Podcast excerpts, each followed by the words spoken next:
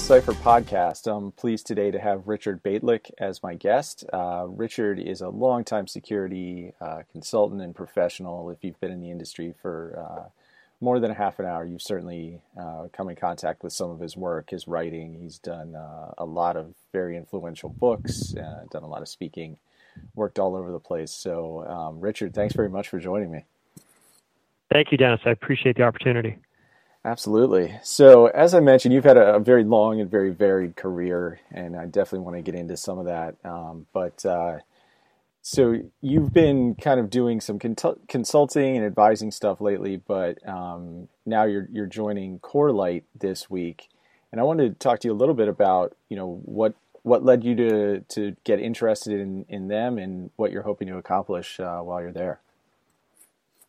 Yeah, yeah, it's a really exciting opportunity. I, I started July 20th. Uh, actually, no, I didn't start July 20th. I started uh, at the end of July. Um, and no, actually, I did start July 20th. No, I started. I finished my previous job July 20th. I started August 20th. Okay. All of these dates have the 20th in them, so I've been having trouble keeping track of what started when. But yeah, I started at Corelight August 20th.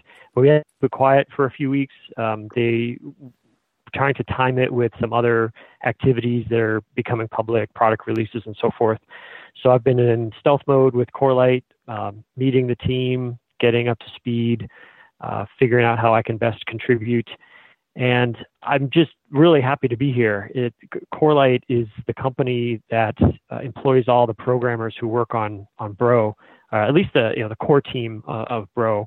Uh, there's plenty of people who work on policy scripts and other aspects of the open source project, but uh, I see Corelight as the as the premier network security monitoring company.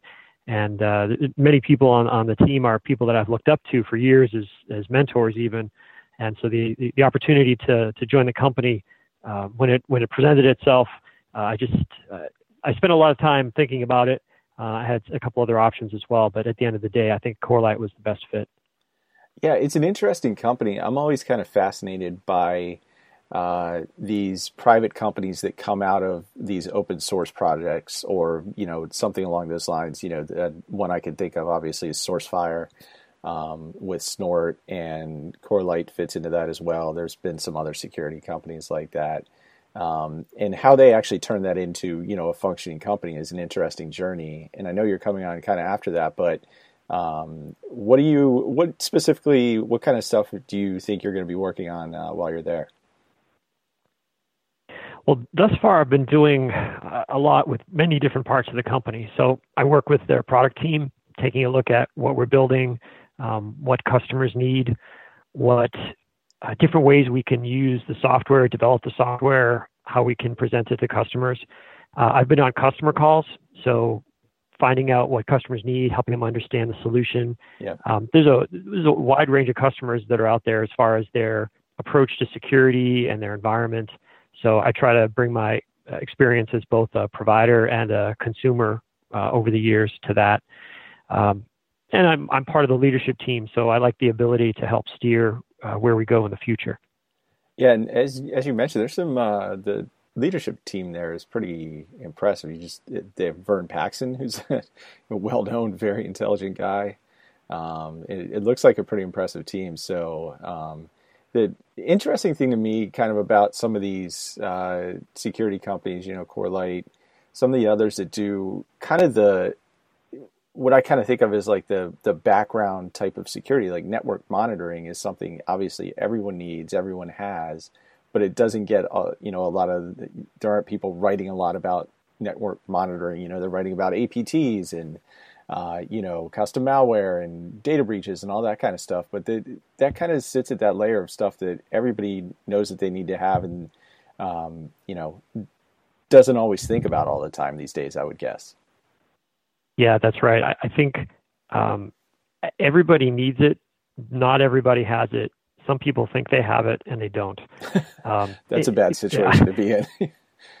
yeah, well, there's a there's a natural tendency to think if you are very good at finding uh, bad activity or identifying bad activity on the network, then you should just lead naturally to a prevention solution, mm-hmm. which I think is true. If, if you divide security on the network into two big buckets, you've got uh, everything you can stop because you can so crisply define it in policy. You can instantiate that in a code in code somehow, and you can make a, a control decision and say this should not be happening. We're going to stop it. However, that is that tends to be uh, a fairly narrow set of activities, or it can only be done at certain levels of the OSI model. Like you can very clearly say we only want activity involving these IP addresses or these services over these ports, and uh, limited by our ability to ver- validate that that protocol is actually running on the ports and protocols that we've identified. Everything else outside of that, you have to take more of a visibility approach because you can't so well define the activity. And that's where I think a lot of people run into trouble is that they don't spend enough time on the visibility aspects. Now, one of the approaches to visibility is to say we're going to provide you some type of alert when we see something that is suspicious or we think is malicious.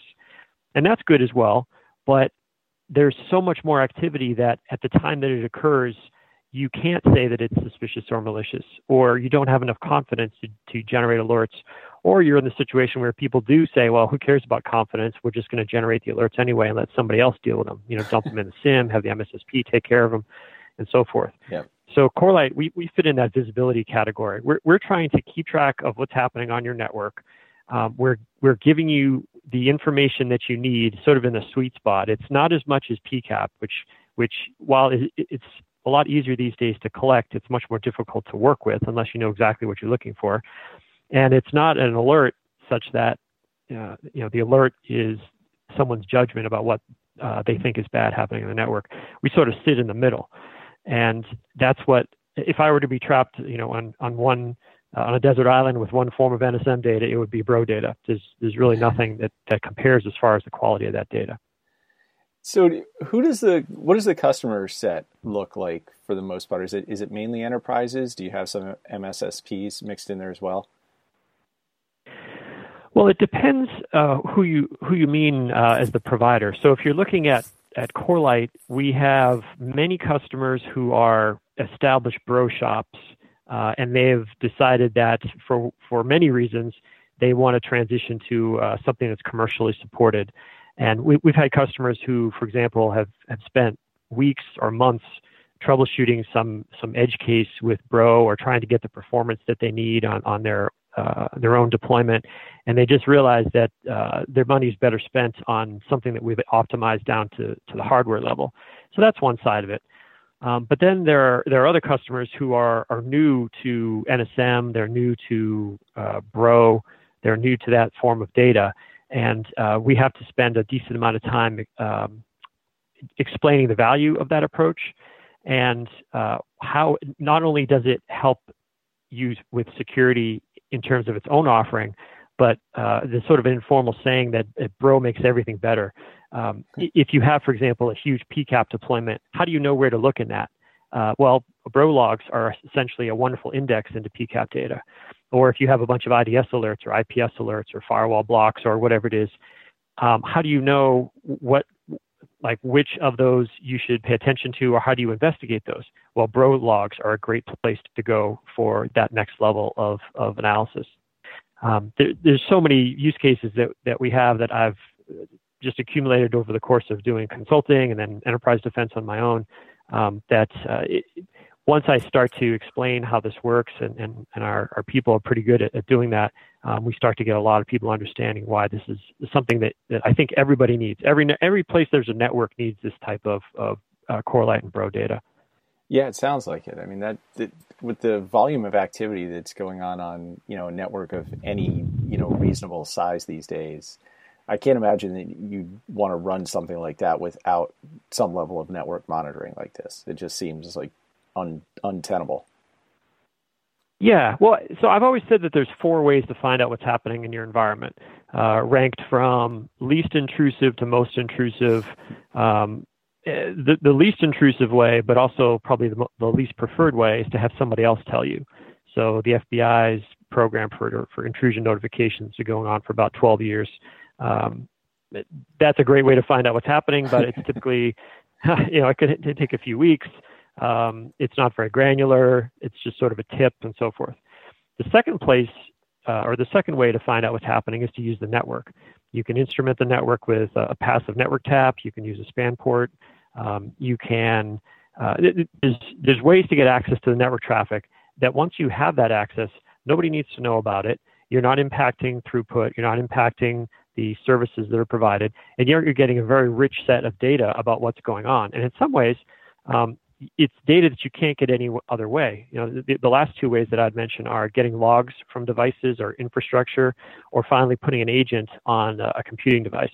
There's many many systems these days you just can't get logs from them. Um, they're just not architected that way, particularly in the consumer space or in the. IoT space. Yep. Uh, and the same is true of, of endpoints. Like you can get very rich data if you have an EDR agent installed, um, but if you don't have that thing, you know, if it's a legacy IT or if it's something that's unsupported or if it's rogue IT or it's OT uh, and so forth, that's not an option. So at the end of the day, the least common denominator among everything that's on the internet is the fact that it's on the internet. So why not instrument uh, where you can and capture that data in a format that's, that's very useful, not, not just for security, but for troubleshooting and all sorts of other reasons. Yeah, that's that's an interesting thing. Yeah, and you mentioned IoT. How, much does that uh, kind of add complexity for network monitoring? I mean, it's not as much an enterprise issue probably yet as it is a consumer issue, but um, you know, all of these random uh, smart slash dumb devices that are getting added to networks these days, you know, kind of ad hoc. How much more difficult does that make the network monitoring piece? Well, it, it, there's a there's a mixed picture there. In some ways, it's it reminds me of the the 90s where you didn't have as many uh, encrypted protocols being used, so you could you have a better look into what some of these devices are doing you know, from a, another security perspective, that's really scary. That uh, opens up a lot of uh, threat vectors there. A lot, there's a lot of exposures when you're using unencrypted protocols. But from the monitoring perspective, it makes it a lot easier to see what's happening.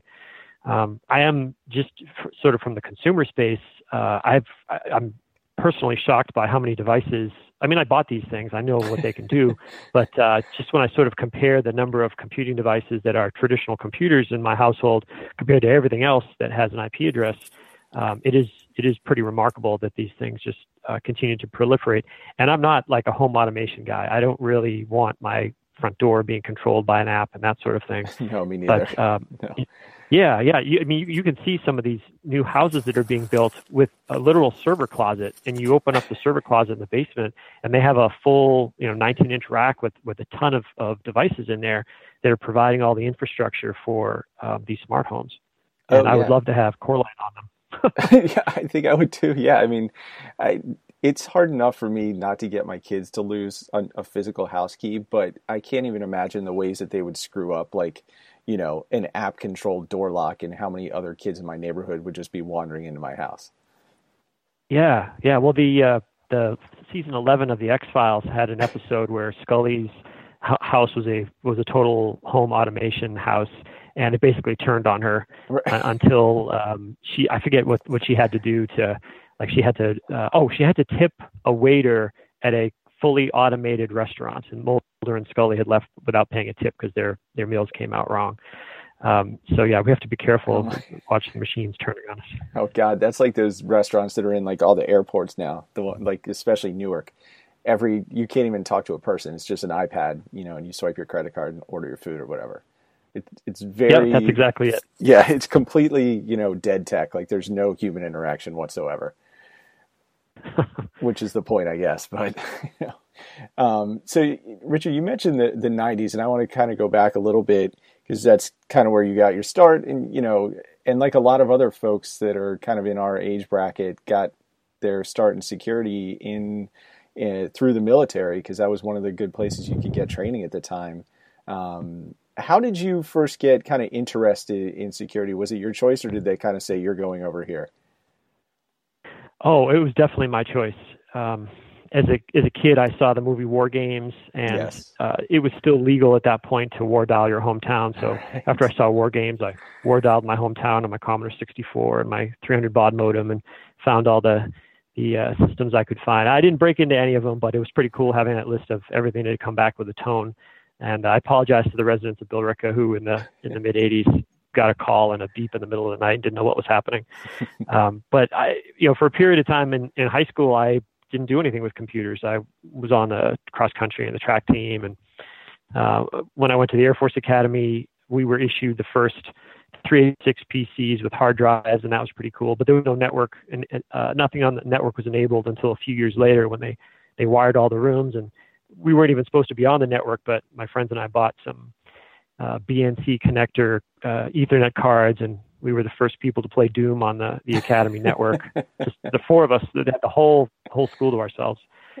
Um, and then once once I, uh, I I finished the academy, finished grad school, uh, went to Intel school. I, I did uh, traditional intelligence for for a while, and that slowly transformed into sort of information operations. And then uh, while I was stationed at the Air Intelligence Agency, the clearly the most important or most interesting part of the building to me was the, the Air Force Computer Emergency Response Team. So I, I spent about nine months trying to figure out a way to get into that unit. And uh, it's actually 20 years ago this month is when I started there.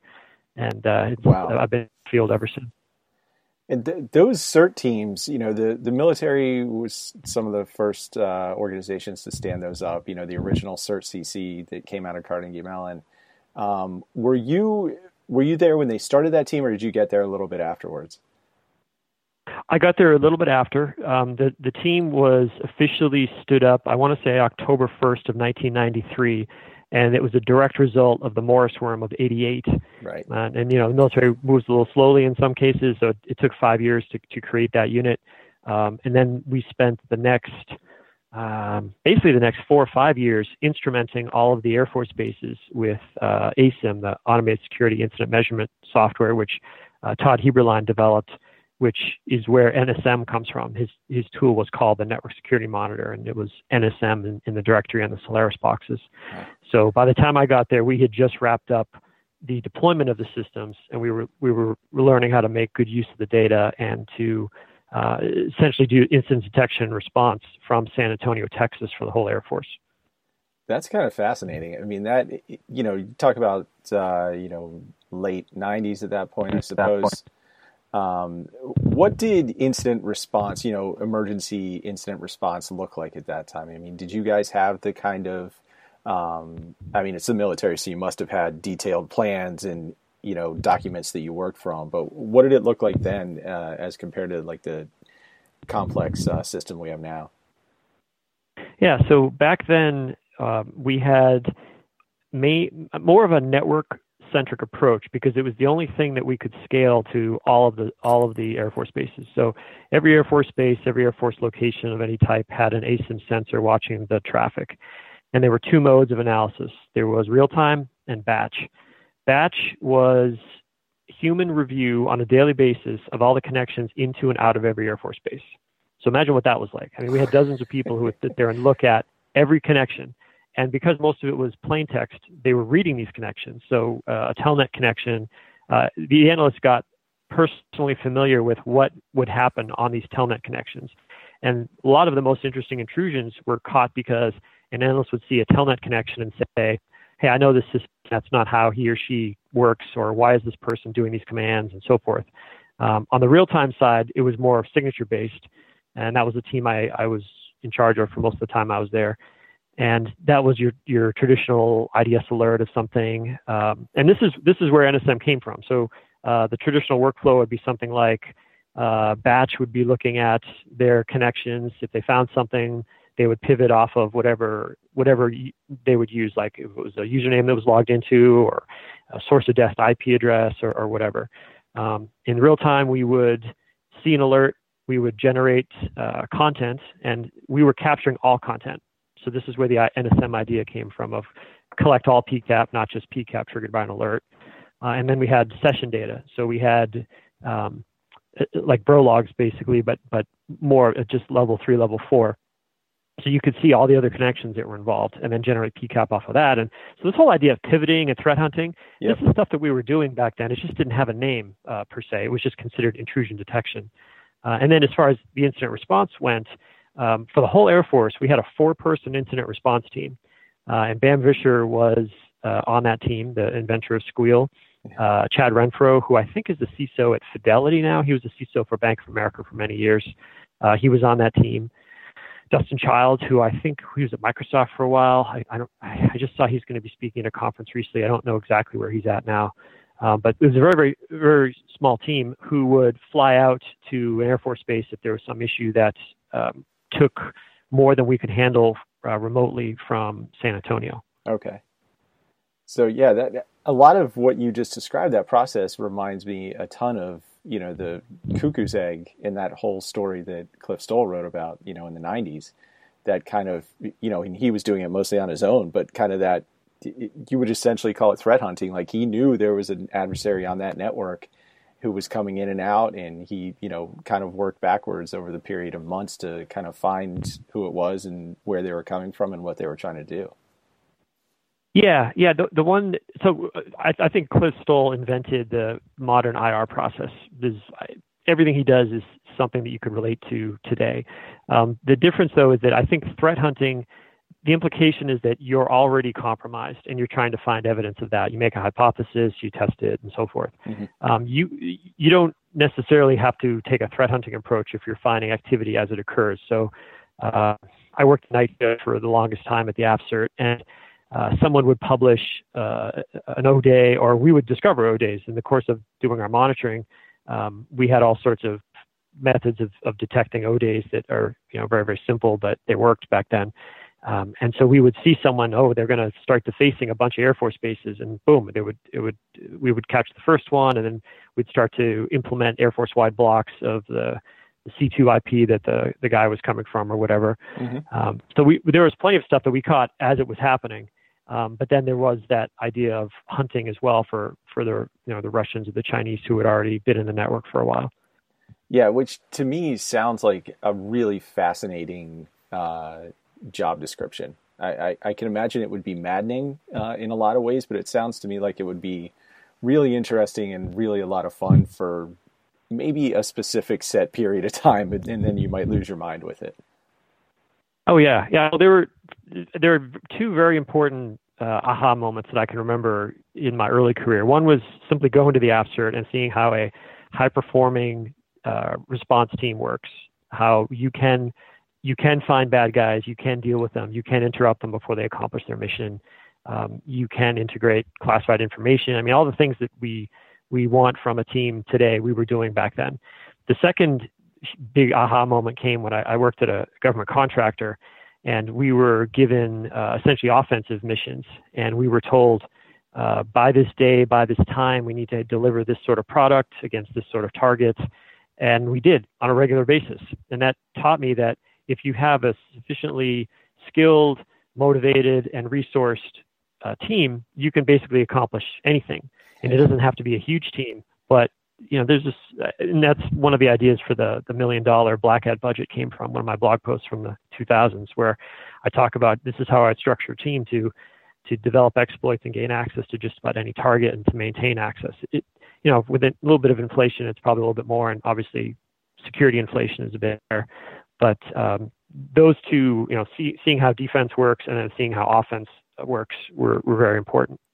Yeah, I, it occurs to me that I mean, certainly not an original thought, but a lot of the people that are in the security industry now or, or getting into it in the last few years, you know, spend a lot of almost all their time probably on one side of that ball. You know, a lot of them are probably just doing defense because that's, you know, there's tons of jobs out there for that. And that's kind of what you're taught at, at college. But there does seem to be a ton of value. A lot of the, the smartest folks I know and the most effective have, have you know done offensive security work like you just described whether it was you know formal or you know whether it was just on their own uh, you know security research or something like that? Yeah so i don't want to put on any pretenses. I am not an offensive person. Uh, i remember i had a uh, one of my uh, consulting gigs at foundstone uh, in the early days was to do a uh, an assessment of a customer. And i oh, it was embarrassing. I really had a hard time with that. And that was, I guess, that was another aha moment that um, you may see intruders, you know, carrying out different activities, and it looks it looks easy when you're on the receiving end. Um, and perhaps if you're doing sort of a broad broad level attack where you're targeting a whole bunch of people, um, you're hoping that one of them falls for whatever trick you're trying to pull, or, or you know, one server out there is is available. But if you're going after a single target um, with a specific configuration, that is very difficult. So, mm-hmm. sort of the the targeted attack versus the opportunistic attack, uh, and that was something I was very cognizant of when when we worked on the APT1 report at Mandiant. There was some initial language in there that was a little, uh, poked a little fun at the at the at the uh, Chinese APT1 group about you know how the how they were uh, making mistakes and so forth and I changed that to say choices because I, I two things. One, I didn't want to embarrass them, and and two, um, it's not you know, offense is is difficult. The the people who are really good red teamers, uh, or or who conduct offensive operations and who maintain their their anonymity and their opsec and, and they're effective. That's a really tough job. So uh, you know, my hats off to them, the people who can carry that out, and especially who can do it for a long a long time and not get caught. Absolutely, and that that is a kind of a level of stress that I don't know that I could handle mentally. Honestly, you know, having to deal with all of that on a daily basis, I don't know. Um, yeah. Now, having said that, they're they're typically not the best at defense.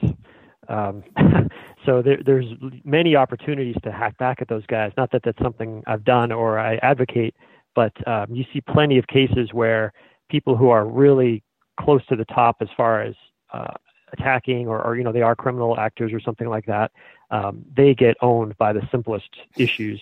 Um, so it, it, makes it a little bit easier to figure out um, who they are. Oh, good. That makes me feel a little better. I don't you know I, I don't like people that are great at everything. That's no fun for anyone else. Um, there's probably a few of those but they're they're they probably are. I don't know if i've even met them yeah. Uh, so the apt1 report you mentioned i that's kind of I think that's the first one that I remember. Was that the first detailed APT report that came out?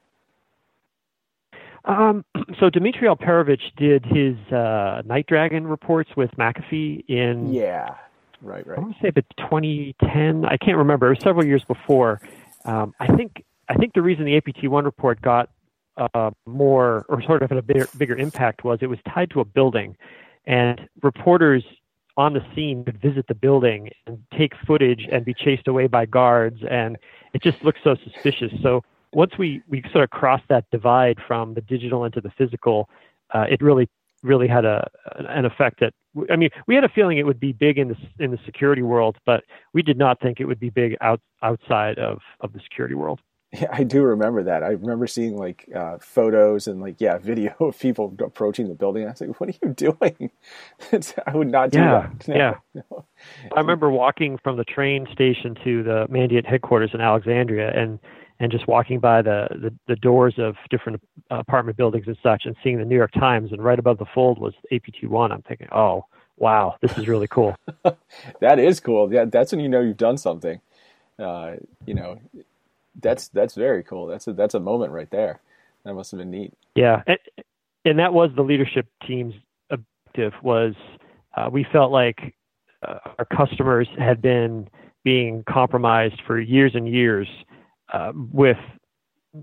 I mean, I won't say there there was no concern on the part of the government, but um, if you remember back to that time, people were scared even to say the Chinese were, were taking these actions. Oh, absolutely. There was a concern that if you, yeah, if you mentioned China and intrusions, you were somehow um, breaking a classification uh, guidance. So that was, I mean, that was a huge taboo back then. Um, so we felt like th- this is the group that everybody knows about. If we let the world, you know, we, we, we share what we know about it, you're really not uh, giving away too much. This, everyone knows who these guys are anyway but um, it would be useful for us to stand up and say, "Hey, this is not acceptable."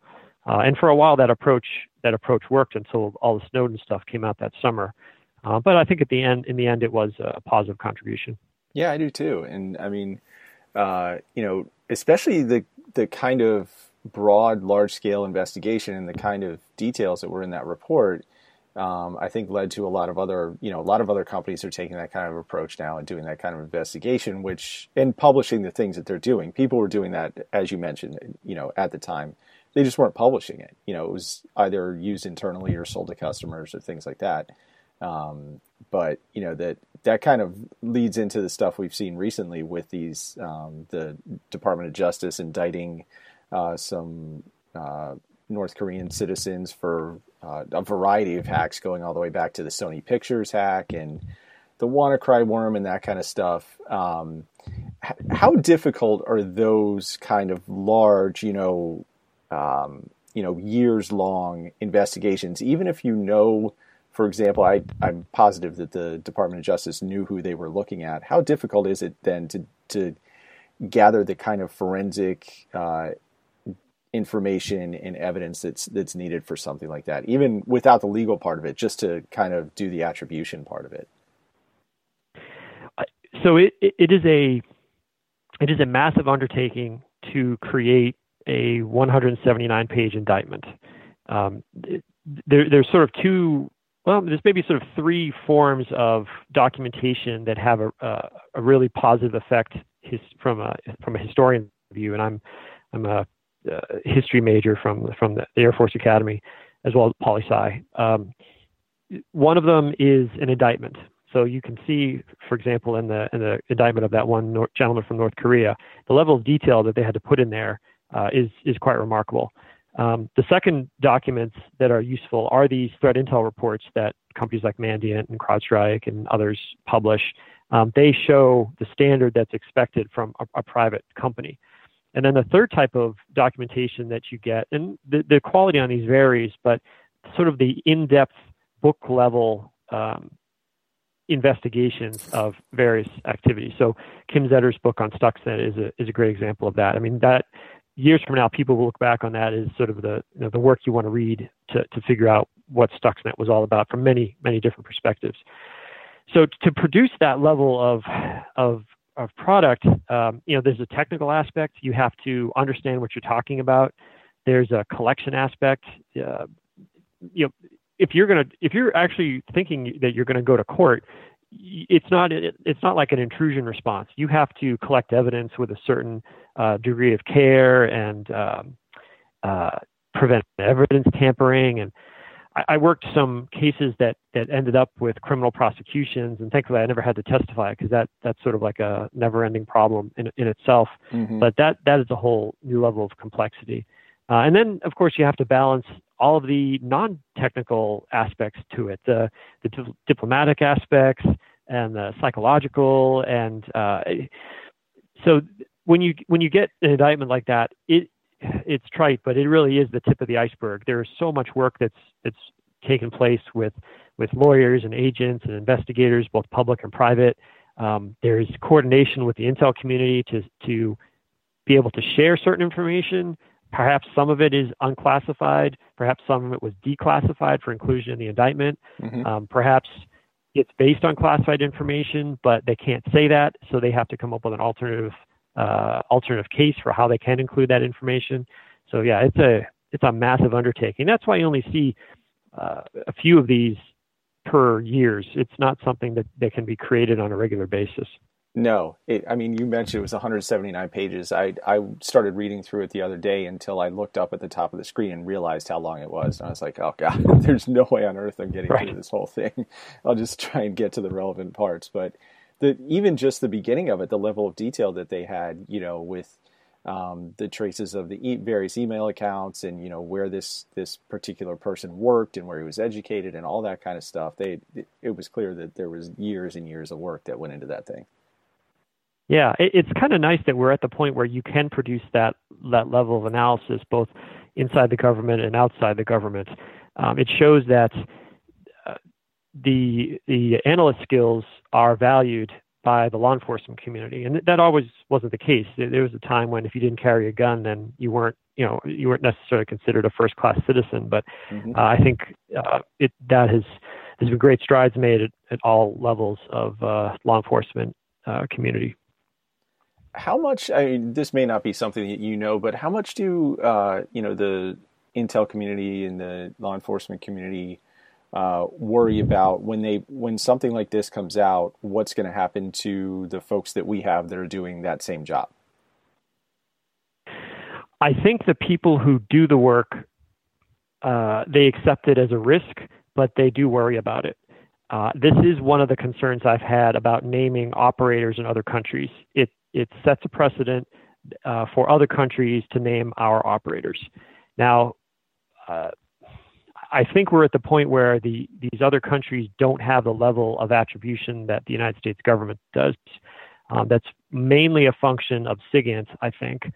But uh, if they got to the point where they could do that level of attribution, we would not want our people to be named. Um, there have been cases, um, less public cases over time, where various FBI agents know that if they go to Russia, uh, they will be, um, you know, they'll be arrested for activities that they were involved in, mm-hmm. Um, in, the, in basically in the capture of, of Russian nationals who did uh, different activities. But uh, yeah, I, I'm not. It, I think it's a net positive for the to create these indictments, but it is a legitimate concern that we're setting a precedent for uh, naming our own our own people. Yeah, it, that's the thing that always occurs to me when when I see these is, you know, I'm, I'm pleased that we're able to do this kind of thing, but at the same time, you kind of worry for the you know the folks that we have doing offensive work that, you know, I you know I don't think we're doing the kind of uh, you know wire fraud and uh, um, corporate espionage that that is alleged in that indictment, but you know the kind of offensive work that any nation is doing, uh, you know, it just it does put those people at kind of like a natural risk. Yeah, I think I would feel more comfortable if it were more senior people, and I don't necessarily know the level of the gentleman in this latest indictment, but um, when you're a senior person, you're getting paid more, you have more responsibility, and it's sort of understood that this is this is what the job requires. If you're sort of lower down the, the food the food chain, um, you don't have that level of protection. Yeah. Uh, I mean, even even a thing like physical protection, like uh, uh, I could see a, a, top general or admiral having uh, having physical protection and, and, surveillance on their house and these sorts of things that sort of come with having that high profile position. But you're not going to get that for the, the captain in the trenches or the uh, the NCO who's who's working these jobs. Right. Yeah, and also I would imagine that these uh, the people in these indictments probably um, think that they're never going to actually be arrested and face prosecution because they probably won't be allowed to leave that country again. Yes, yeah, that's right. Um, it, it is something that well, I guess it, on the other hand, if I sort of put myself back into you know the type of person I was when I was 27, 28, um, uh, you know, I would be like, yeah, let them come get me, you know, right. whatever. I, I probably would not even think in those terms. You know, you don't have don't have a family. Um, you're just a different person when you when you don't have those responsibilities. That's 100% true. Yep. All right. Well, Richard, thanks so much. This is great. Uh, I've taken up a lot of your time, but I really appreciate you taking the time to do this, and it was a lot of fun uh, to catch up and uh, and hear what you're up to these days. And uh, good luck with everything at Corelight. I, I, hope it goes well. Yeah, thank you, Dennis. It's been great talking to you, and uh, and great job on the podcast. Thanks so much. Take care.